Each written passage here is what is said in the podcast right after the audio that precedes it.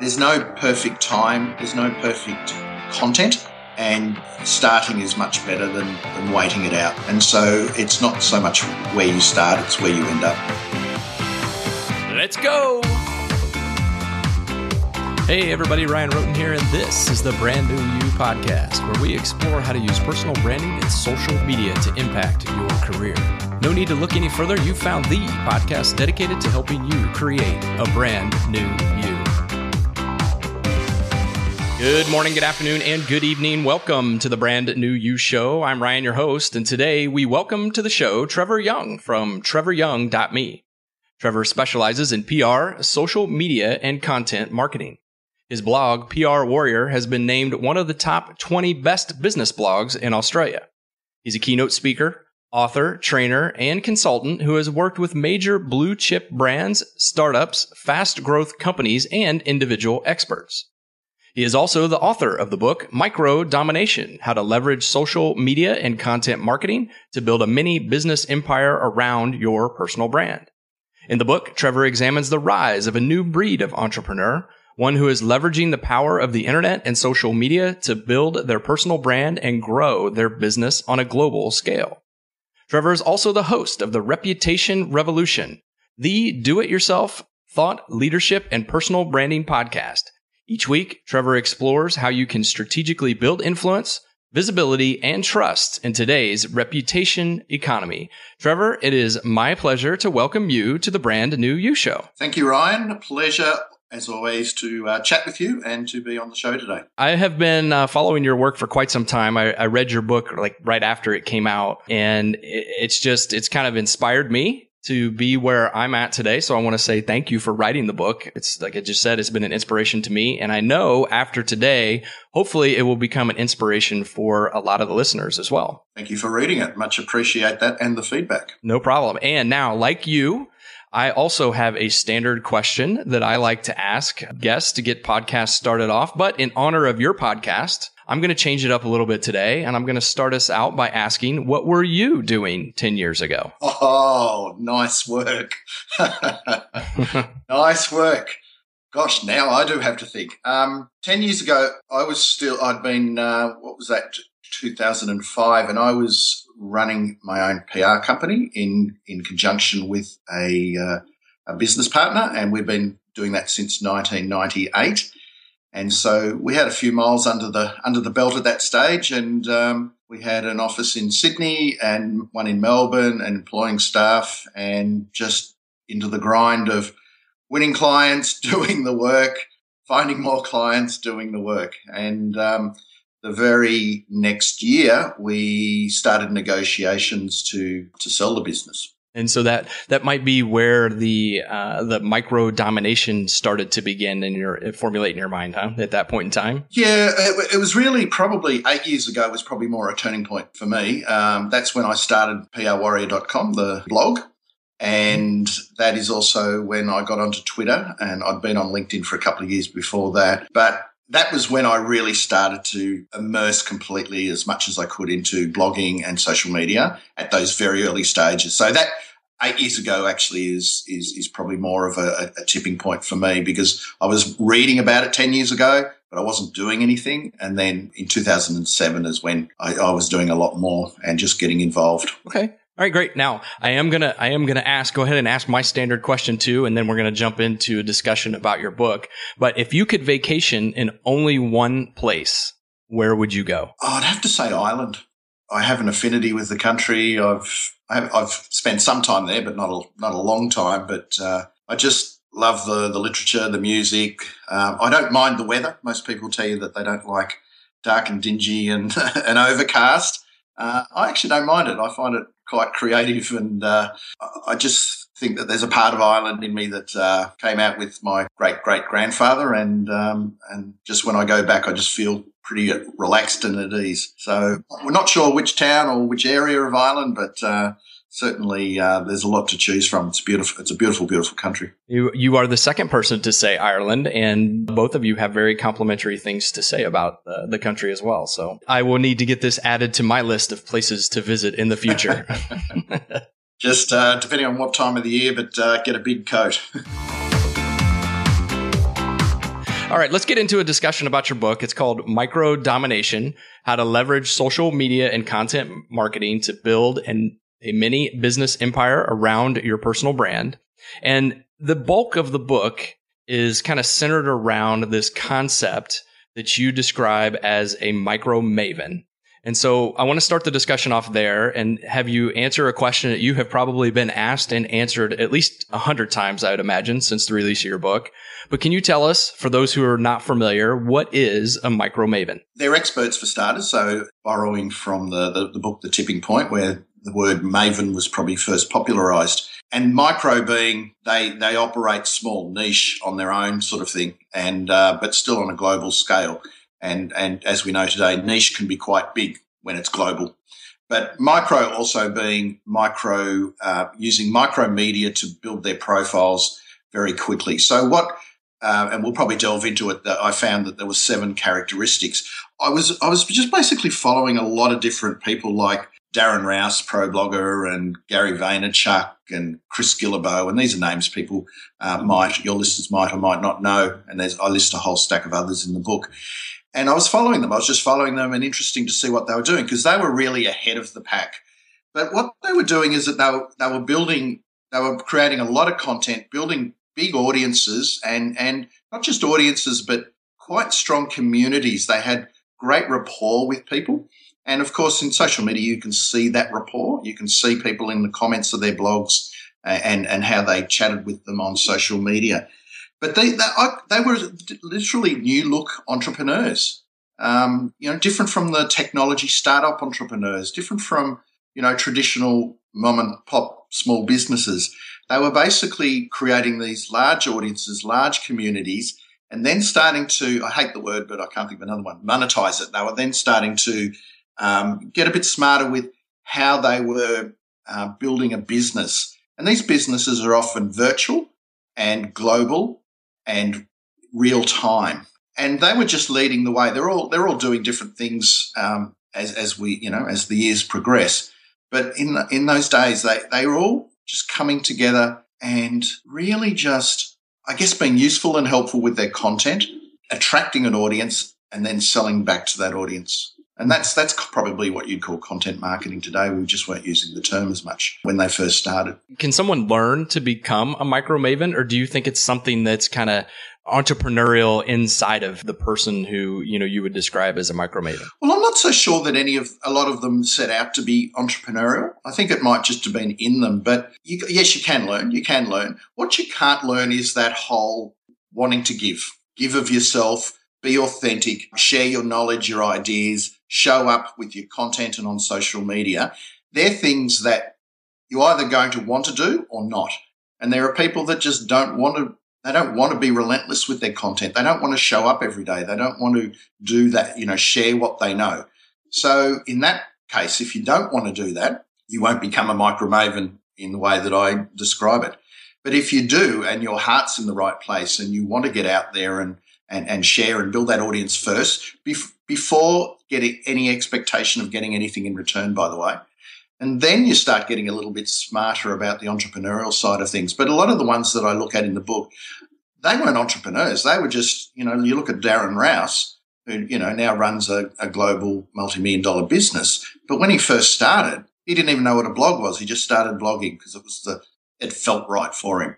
And then as he got a bit smarter, and, and they continually, I watch a few of them today, and they're still starting to do things differently, smarter. So you can learn. These guys are all always learning. But in the in the first instances, no, they weren't really overly entrepreneurial. Gary Vaynerchuk, you'd say, was because he'd built a, a multi-million dollar business uh, with his dad beforehand. But um, a lot of the others weren't. No, they just came out of. When I say came out of nowhere, we, we look at a lot of people in, who have got high profiles and chances are in the past they've they've got it through media. So newspapers or, you know, TV slot or a radio program. Uh, but the micro mavens ha- haven't done that. They've built it up through their own content and they've built their own media channels. So they've done it the other way. Yeah, Chris Brogan is another one that you mentioned in your book, and I think he he if I had asked him ten years ago what he was doing, I think he would tell me he was sitting in a cubicle in like a cellular services business or something, if I remember correctly. And he's right. That's right. He's like you know, like Darren Rowse. I mean, they were they started blogging. He, he calls it journaling when he when he was right in the early early days. And so what he was doing then is nothing like what he was doing now. So that question about ten years ago is actually, you know, for these guys is uh, the the changes in their life have been crazy. Now you touched on something in your answer and you started to describe at least a couple I heard of the seven characteristics of a micro maven. So I want to I want to dive into each one of those a little bit here. And just before we get started, the seven characteristics are there's a power of authenticity, there's a power of blogging.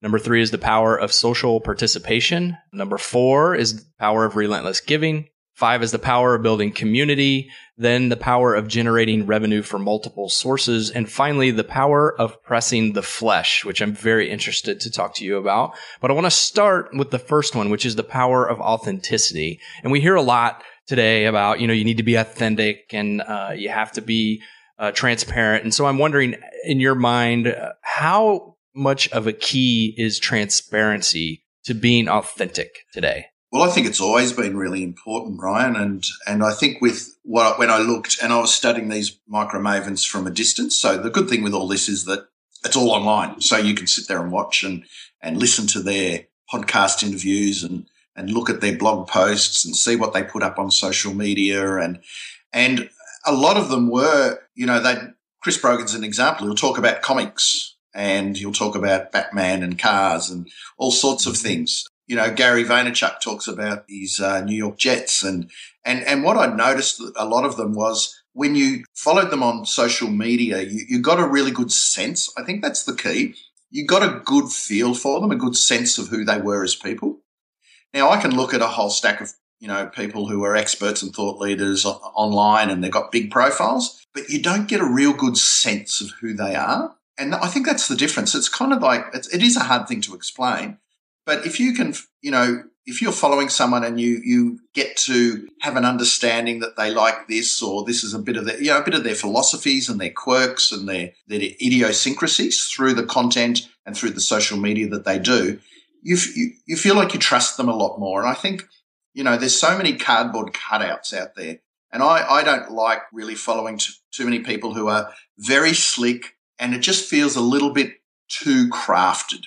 So I like a little bit of the rough edge on it. And uh, some some of the micro mavens that I talk about, you know, they let it all out. They they open the kimono to a large degree, but that's that's that's a philosophical thing. That's something that people will and will not do. And as we know, and I've seen time and time again, you would have seen Ryan that you know when bloggers are out there, and it could be podcasters, could be you know any anyone who's creating media, but if you really get personal and you really tell personal stories and you really open up on your life and particularly the, the tough times of your life or you know when, when there's lessons not just for hey hey oh woe, woe is me it's when you open up and this i went through this and this is i came out the other side and this is what i learned those people who are willing to go that extra mile outside of their comfort zone, they tend to get bigger followings because people relate to it. So it, it's a personal thing. Mari Smith, you may have heard of. Uh, she's got a great book called The New Relationship Marketing, and she talks about personal, private, and public. I think she says, but there's there's a difference. You know, there's personal life is public, and public life is obviously public, but private is private. And so there's three elements because a lot of people say, well, you know, my personal life is, you know, off, off limits. Well, not today, not on social media. It's not. But there, there, you should retain a degree of this is my private life and this is what I keep out of, out of the spotlight. Right. I mean, I agree. I think being able to tell your backstory is key to you know especially in a niche uh, or a niche where you're an, an, expert at because people can relate to you better if they know your backstory and where you came from and how you got to where you are and you know most of the people who reach out to me have said something to this to the extent that they found me because or they relate to me because their their story is similar to mine. And that's i, I think that's 100% i mean we we're not going to change. Social media all the technology is not changing who we are. We gravitate towards people who who we resonate with. And um, you can't resonate with everyone. So it's it's really important that your story is out there and that it's consistent as well. But there's nothing wrong with you know, I, I know some people on social media very professional and they'll only talk and they've built some pretty big followings as well. And they they might give a little bit of themselves, and but they, most of the content they do and most they talk about on Twitter, for example, is going to be all business. That's fine, but you can still talk a bit of backstory in business and be authentic just about that. Others will take it a little bit further and talk about music or, or football, sport, uh, TV, films, or whatever it is of interest to them. And and I think that's good too. If you overcook that instead of the business side of things, if if your goals are building a, a profile f- for business, then that might be too much. So you've got to be able to regulate it a little bit. But some of my good friends and contacts that I've had, you know, we, we got together over talking about music on, on, on Twitter. And so we bonded over, we, you know, we both resonated with similar topics. And then that leads to business and you, you'd mentioned too, uh, you know, like Darren Rowse and Chris Brogan both were journaling. Um, we'll call it that because now it's known as blogging, but they started journaling long before it was called blogging. So your second characteristic is the power of blogging. And in your opinion, how important is it for people to have their own blog today? Well, I think, I think it's number one. And I've gone through this process myself. I, I know that from blogging, that's when the magic happened by just going out and doing it. And it wasn't strategic in the early days for me, but it helped me build an audience.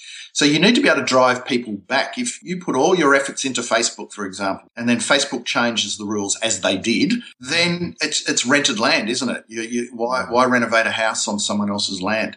You want your own hub. I call it a content hub. You know, sometimes I talk with clients and I don't talk blog because I think bloggers are people who sit in their pajamas in the live with their mum into their forties in their pajamas in the dark. That's what we do, isn't it? Uh, it is. Pajamas now, and um, and writing out poisonous things, you know. So the world doesn't really understand bloggers and blogging as, as, as much as maybe they should. But, and it's such an ugly word, blog, you know, like uh, what it sounds a bit weird. So, you know, sometimes with, with, uh, business clients, I call it a content hub, but that's what it is. Even if you're going to have a, a podcast or an online video show, you still want to be able to drive people back to your your blog or your hub, your website. So I think it's the number one thing. And, and why blogging is so good. It's not just giving things people to read and driving them back. But what it does is it helps you clarify your thoughts. Now you look at any of the micro mavens, anyone who's been blogging for a period of time, and I could guarantee that the way they write, the way they think, it's just changed enormously over the journey. Just the other day, I went back to my early, early blog posts and they were shockers. They were absolute shockers. And, and I think anyone who's been blogging for a long time and podcasting, you know, your early work is not going to be up to scratch. But if you wait to be perfect, nothing will ever happen. And there's a big difference between showing up and making it public and pressing publish. And, and that could be a, a podcast or could be, you know, a video, of course, but pushing that button of publish, you want to make sure that you know and you're, you're in sync with your thoughts. You know, you believe in what you're writing about. And that takes that's clarity. And we all need clarity in our life. Yep, I, I agree with you. When I look back at uh, some of my earlier blog posts from a couple years ago, I kind of shake my head at at a the writing style, b how you know kind of wide, if you will, my thinking was at that time. I wasn't, you know, I hadn't figured out exactly what I wanted to do, uh, but I knew that I needed to keep doing something in order to get there. And you know, I I think it's I think Pat Flynn said, um, you look back on your earlier work, if you're not like disappointed in it or upset or embarrassed by it, then you've done something wrong along the way. Yeah. And I, mean, I'm an ex journalist, so writing's not my problem, but there's a difference between writing for a blog and writing for a newspaper. And I had to change the way that I, I wrote. I had to become more conversational. And one thing that the publisher, uh, the book's published by Wiley, one of the big business book publishers, and one of the, the, the good things that the publisher said was, "You've achieved what a lot of authors don't do in the business book category. You've you've got your voice, and it's it's a it's a very conversational read, and that's come from blogging. That's that's that's just what blogging does. But I think you know." Blogging also signifies that you're showing up and you care and you want to share and be generous and it says so much about you. So it is one of the uh, out of all the micro mavens, it's it's a constant. That's what they do. They blog or they create content now, mul- multiple different formats, of course, today. You just recently wrote a blog post, and I'm going to go slightly off the book topic for just a minute. And you talk about the difference between owned and earned media. And can you explain briefly, you know, what when you say owned and earned media, what are you referring to? Okay, so owned media, and I think this for, for any business, whether or whatever, you know, if you're trying to build a, a profile in a business and do it through various communications, owned, owned should be at the bottom of the pyramid. I mean, owned media is what you can control and it's on your own land. So, you know, it's, it is your blog, it is your podcast, it's your website, it's your videos. Now, it's even the content that you put on, on Twitter and social media. Now, you don't own obviously the, the platforms themselves, but you're in charge of the content that you put on them. And, and I guess, you know, coming from public relations background where you had to rely on third parties such as the media to get your message out, um, it's fantastic to be able to now become the media and and own that, be the, the owner of the media. So I think that's the number one thing that you know, in a marketing sense, that businesses and individuals, those who are wanting to build their personal brand, you own that media first. But if you don't earn media on top of it, you're only going to reach a certain size of audience. So earning media is is is earning the right to be interviewed on a podcast such as this. Earn the right for a journalist to cover your story or to ring you up and get quotes. That's not free publicity. That's you've earned the right for that to happen. And you could say there's a, something a little bit in between. You could call it shared media as well, but earning the right for for people to share your content on social media, to read what you do and or to listen and then share it with their networks. So you could add another one called shared media if you like, but you're still earning the right for someone to do that. Uh, it doesn't just happen. Can you earn media through the power of social participation? So by participating in the social media outlets or accounts, you, have mentioned Twitter a couple times, and Twitter's my favorite as well. Um, but can you earn the right for that media through um, social participation? Well, you can, and and I think the thing is, you know, and and from having a blog and then being on on active on social channels uh, in Australia, I get the media coming to me f- asking for quotes on this, that, or whatever, or someone I might go, I might go to a, a newspaper or a, an online publication and pitch a story idea to them. So that's that reaching out and earning, earning it. But in days gone by, it used to be yes, you'd just be you'd be have to proactively push out to the media. But today, the media will come to you if they're, and a lot of the journalists are. And when I say journalists now, we're talking bloggers and podcasters. So it's, you know, it's, it's the, the definition of media has changed a bit. But I think what you'll find is by they're out asking people on, on social. I see it all the time. A, a journo might you know, or a blogger might say, listen, I'm, i want to speak to someone who understands this space or is big in this area others will talk about you, you know, recommend you, and that's that's earning. You've, you've earned the right for people to do that, but it's it's all through the social channels. And, and as we know, you know, bloggers aren't just bloggers, they're, they're connectors and they're big on social often, and, and a lot of journalists are as well. So social is a, definitely an important part of that because how people find you, how the media find you today is, is different than what it was five or six years ago. Yeah, and so uh, while we're on the topic of power of social participation, and you you had mentioned this earlier as well, is what is the difference between social media and content marketing? Oh, good question. Um, content marketing is obviously when you're creating the content and you're putting it out there. I mean, social media really is. I, have always said social media is a mindset, but let's take my definition out. I mean, it's it's it's the technologies that allow you to to a distribute that content, uh, but also drive conversation around your content pillars, the things that you want to be talking about and be known for. And so with content, you are literally, you know, creating information that's useful, helpful, and relevant to a specific audience and you want a desired outcome. The moment you put marketing on the end of content, you want some particular outcome. Now, whether that's people to buy your products, uh, engage your services, sign up for your newsletter, vote for you, uh, become a member of your community, whatever it is that you're doing, that's that's an outcome. So in content, you're creating content to drive a specific outcome, and you have an audience in mind and that content needs to be useful and helpful and of relevance and interest to that audience. And so social, by participating on social channels, allows you to reach that audience in, in a more human way. And it also allows you in a two way you know, doing it in two ways. You can talk to people and become part of those conversations. And then you can also use it as a bit of a broadcast mechanism as well.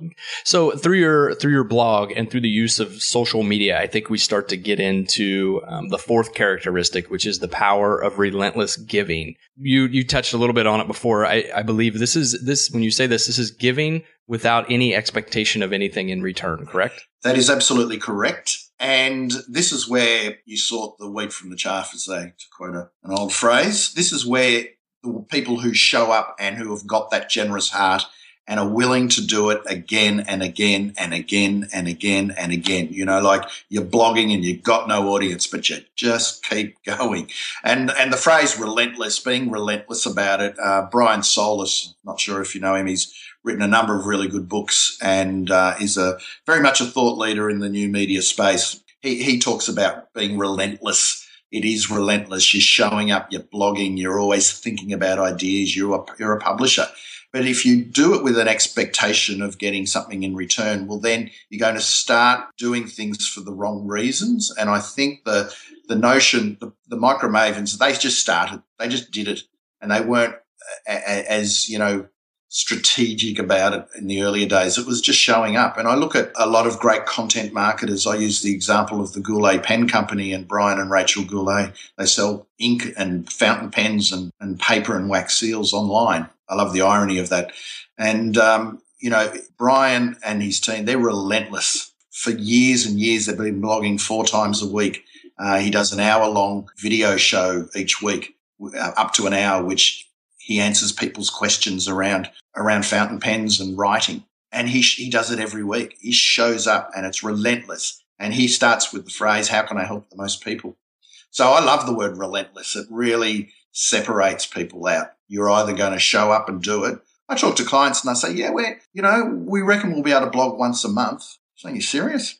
You know, once a month, you don't have to do it every day. Some of, some of these guys have, you know, in the book uh, were blogging every day and they've probably pulled back a lot. Um, and, and there's not necessarily doing it every day, but, but, you know, if you only sporadically blog, you know, that sends a message. Oh, you run out of ideas. You don't want to share anymore.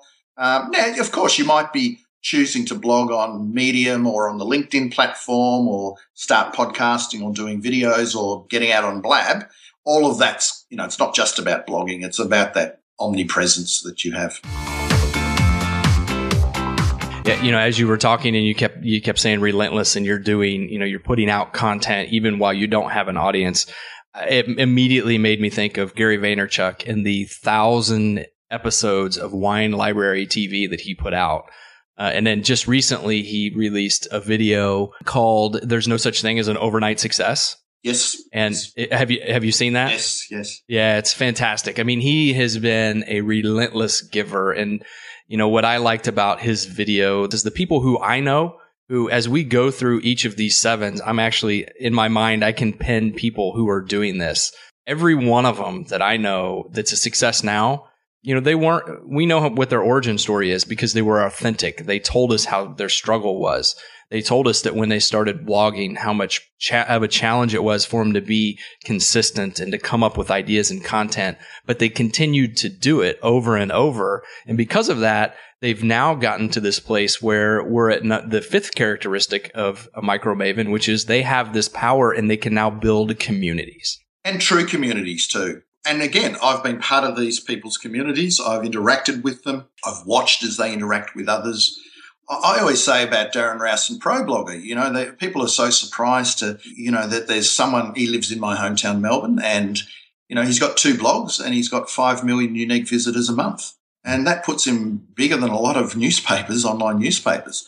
And is he the best? Well, he, he's now not the main writer, of course, because he, he couldn't possibly create that much content. But even in the early days, he was building quite a decent, you know, two decent sized blogs. And, you know, was he the best writer? No. Was he the best photographer, even though his digital photography school is his um, is his big, really big blog, much bigger than ProBlogger. No, he's not necessarily. He's t- but he's bringing people along for the journey. That's how, why he started that blog because he was learning about digital photography and he was staying one or two steps ahead of people.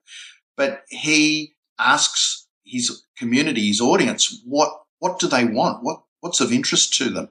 And he really puts his audience first. And and therefore they're going to resonate with that and engage with him. So now he runs, you know, an annual uh, blogging conference with, you know, up to seven or 800 bloggers turn up to, and he does mini workshops around the place and he does a lot of speaking and he has meetups and, you know, like what Darren's been good at doing that most other businesses or media businesses aren't is that he's, he understands community and he understands the, the, the back and forth nature of it and the need to give. And, and that's what he's been really good at doing. Gary Vaynerchuk's the same thing. I mean, I, I think when I look at Micro Mavens, he's, he's, he's kind of like the real uh, pinnacle of it. Like, because you just said his story. He did a thousand wine library TV videos where he spoke, he tried to demystify wine and he did it in his own way. He knows, you know, I, I recall or hearing him speak about he knew that people were turning off. He could see that people would drop off because he's brash and they didn't like his style. Now, he could have dumbed it down and become more vanilla, so they didn't do that, but then that wouldn't be authentically him. And so from that, you know, he built a profile where the media started to come to him. And of course, once the media started covering him, then the book publishers came in and he got a, a massive book deal. And then that led on that he could, he's now since created a number of other businesses. But he, he's got a very strong community. He's got one point something million on Twitter. People sign up for his, you know, his newsletter. They, you know, they go to his events when he turns up somewhere. You know, he'll go to South by Southwest and then people will just line up to speak to him. You know, when you get that community, the, the, I think it's not just building it too, but once you have the community behind you, that's when you can actually move into that sixth characteristic, which is the power of generating revenue from multiple sources. Because if you don't have that community behind you, you you know, you're not going to get there. And I think a lot of people start blogging saying, Oh, well, I'm going to do this for six months and I'll be able to quit my job and make money. And, and they, they don't get it. They're skipping all the other steps. And so uh, when we talk about the power of generating revenue from multiple sources, what are, you, you mentioned a couple, you mentioned um, a book, um, but what are some other sources of revenue that after people have put in the time and the effort and they've been relentless in making this work and building this community, what are some of the other sources of revenue that are out there for consideration? Yeah, well, again, it comes back down to also knowing your audience. So Joe Pulizzi is very much, you know, he's just written a book called Content Inc., which sort of touches on this whole space. Brian Clark from Copyblogger, now called Rainmaker uh, Digital, they, they're very similar. So if you look at um, Brian Clark, he's now turned that into a multi-million dollar business, the whole Copyblogger thing. Um, and they, they're basically a software house. They sell, you know, their, their audience. They get people who were um, interested in blogging and, and creating content and building an audience and all of this is what we're, we're talking about and then realize what were their needs. What did they need? Well, they needed a great, you know, WordPress framework and they needed um, themes for WordPress and they needed to be taught how to write copy and to, to do all of those sorts of things. So, you know, he, he's done courses and that, but he's, his software is his, his big play, you know, the Rainmaker platform. So he under, got by understanding the community and their wants and needs, he could then create software products for them.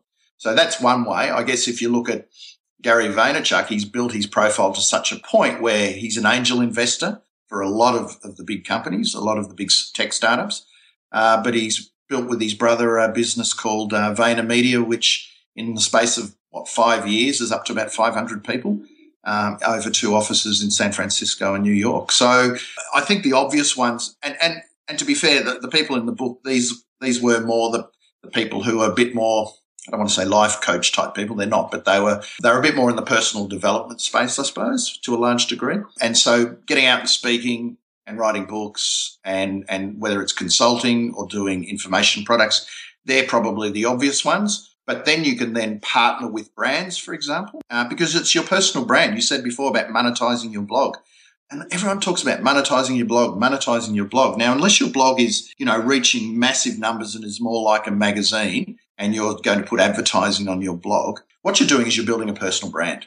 And people are going to buy that brand in different ways, whether it's they want to collaborate with you, they want you to consult to them, they'll come and hear you speak, they'll attend your events, they'll read your books, they'll do your courses. And the blog is one part of the personal branding machine. So you're not necessarily monetizing your blog. You're building your brand that then attracts people to you and revenue opportunities from that point. You mentioned a book, and um, there's a quote. I can't remember who said it, but he basically said, you know, writing a book won't make you rich, but it will make you busy. so what what are you know, and I'm sure you have some experiences to say that, but what are some hidden benefits that people don't think about when they actually publish a book? It's a good question. The hidden benefits. I don't know if they're actually hidden, but you never know who's going to read it and what that's going to lead to. So, for example, let's take this. You've read the book. We're now speaking here. There might be someone who's listening who might want, you know, might resonate and might want me to do something wherever, you know. It gets you on the radar, I guess, of things. it, it is that credibility thing. You know, people recognize that it, you know, it takes 20 years to write a book, as they say, to earn the right to write that book and to get enough experience and, and expertise to be able to write that book. And I think that it's just the power of connection because it opens doors a lot or it, it starts conversations which lead to different connections. And this is what I'm fascinated about social media. It's, it's not so much about being able to build your audience so you can broadcast your messaging to them. You know, Twitter, for example, is you'll get to meet people who in all likelihood you would never get to meet in real life. And, and that's fascinating. And that can bring out a lot of synchronicity, a lot of magic, a lot of connection. And it's the soft stuff that people say, oh, woo, woo, woo. But it happens. You get to meet people. And what the book does is it's a great conversation starter in person and on social media. And it gives people things to talk about. There are elements of that book that they'll talk about. They'll connect with you. You'll make good connections and those connections could lead on to other connections. And so it's this web of connection that the book starts and it takes it up one or two notches. So these, you know, when I said before about meeting people who in all likelihood you wouldn't get to meet in real life, the book can really help you do that. And I think that's when some fascinating opportunities come out. Yeah, so when you're when you're out of the speaking opportunity, I think that that might talk into, and I want to give you let you um, define this for us, but the last characteristic of a micromaven, which is pressing the flesh. I think when you're out speaking, you're out in your community talking to people. And I believe when you say pressing the flesh, that's, that's what you're referring to is getting out from behind the computer and actually getting out in front of other people. Is that an accurate statement? Yeah, that's that's that's it. That's it. It's not just an and and I was really keen to get this point out. It's not just an online thing. The power of online is actually offline and the connections you make and the relationships you build. And and this is where the conferences just you know, going to those conferences and whether you're speaking or not. And I think I mentioned in the book, if I recall, Chris Brogan, I, I was at um, a blogging expo in LA and um, he was there as a speaker, but he also, I, I recall him tweeting, you know, I'm going to be at such and such a place and at this time, and, you know, let's just hang out. And it's that willingness to just hang out with people. Um, Darren Rowse was at the same conference and he did the same thing. He was always setting time aside to meet people and chat with people who, who were readers of his blog. And so again, that's rather than swan in and do the big talk and then swan out again, I, I, mentioned Gary Vaynerchuk at South by Southwest made an effort to, you know, he's getting a lot bigger, so it's probably a little bit harder for someone like him to do because if he puts it out and says, "Come and meet me," you'll probably get hundreds or thousands of people. But it's it's more the intent, I think, to make that effort. Chris Guillebeau is just a wonderful example. I don't know if you're aware of Chris and uh, author of the book, The Hundred Dollar Startup, and you know he run, he runs the World Domination Summit. So that's bringing people into the fold, getting getting face to face with them. But when he released his books, particularly in the early days, he he literally went to every state in in America and to promote. And when he was out in Australia at a at a conference speaking, he still had a meetup and so he has meetups wherever he goes, whether there's 100 people or 200 people turn up or whether there's five. It doesn't really matter. You might go to a small town and you'll still have a meetup with five people because he says those five people might become lifelong readers of my work. But he makes that effort, that meetup. He's the meetup king. And so when we talk about being relentless again, that's that's an attitude. You can't buy that. That's a that's a work ethic. Yep. Back to the relentless giving. It is these all of these things, Ryan. They all intersect, and so it's a package. And I guess that's why when I was looking at them, and it was just becoming apparent that a lot of these people I was following, they were actually there were commonalities amongst them, and and I just had to dig dig a bit deeper to find out what those commonalities were. And obviously, I've had to generalize over a number of people, but I do mention 27 of them in the book, and and they've you know all gone on and done bigger and better things. But it's still come back to how did they start and what got them moving. And and there is no silver bullet. There is no magic in that. It's it's it's graft and hard work, but it's also a willingness to get out there and get involved and press the flesh yeah, yeah. I, you know, Trevor, I, I could probably talk to you about your book for hours and hours more. So it's back to that. It's a talking point, right? but oh, it is, it is. And, and, I recommend anybody who's listening, if you have not read this book, you need to go out and pick it up. It's a, it's a fantastic book. It's definitely one that made me think and has influenced a lot of what I'm doing now. Um, as I mentioned at the beginning of the show, but I also want to talk not just about your book today, but I'd like to talk about the Reputation Revolution podcast which has also become uh, a standard listening for me each and every week. And you're the host of that. And so I'm wondering, as you were going through, you know, kind of your progression through the seven steps uh, for the Micro Maven, when did the idea of the podcast come to you? Um, I'd been. I had a, a, podcast earlier called The Connected Brand, which I'm hoping to revitalize, but it was never set up as a podcast. It was more, I was just doing random interviews with interesting people and I was doing them on video and Skype video. And I, then I just took the audio off that and created a podcast. So that wasn't really um, done strategically or, or, by any means. So when I came to the idea of reputation revolution, which is the audience there is emerging thought leaders, because I, know there's a lot of personal branding stuff out there, and everyone's got their own different views and philosophies. And but the people I was tending to deal with, my clients, um, now I I consult to mostly businesses, startups, and, and larger companies and, and non-profits. But I was getting people coming to me for coaching, or I don't like to use the word coaching, it's more mentoring. And they tended to have that, they, they tended to be the same types of people, you know, they're you, often in their late 30s, early 40s. They'd been in the corporate game. They were experts in, in their field. They were business professionals and they wanted to take things up a notch either in that profession or in they wanted to take a detour into another profession and they were they were savvy they understood social and content to a, degree they you know, they understood marketing and PR generally, but they were just overwhelmed. And they just needed someone to inspire them, I suppose, with stories and, and this is what you can do and maybe kick them up the behind a little bit. But they also they wanted a little bit more clarity. There's a lot of overwhelm out there.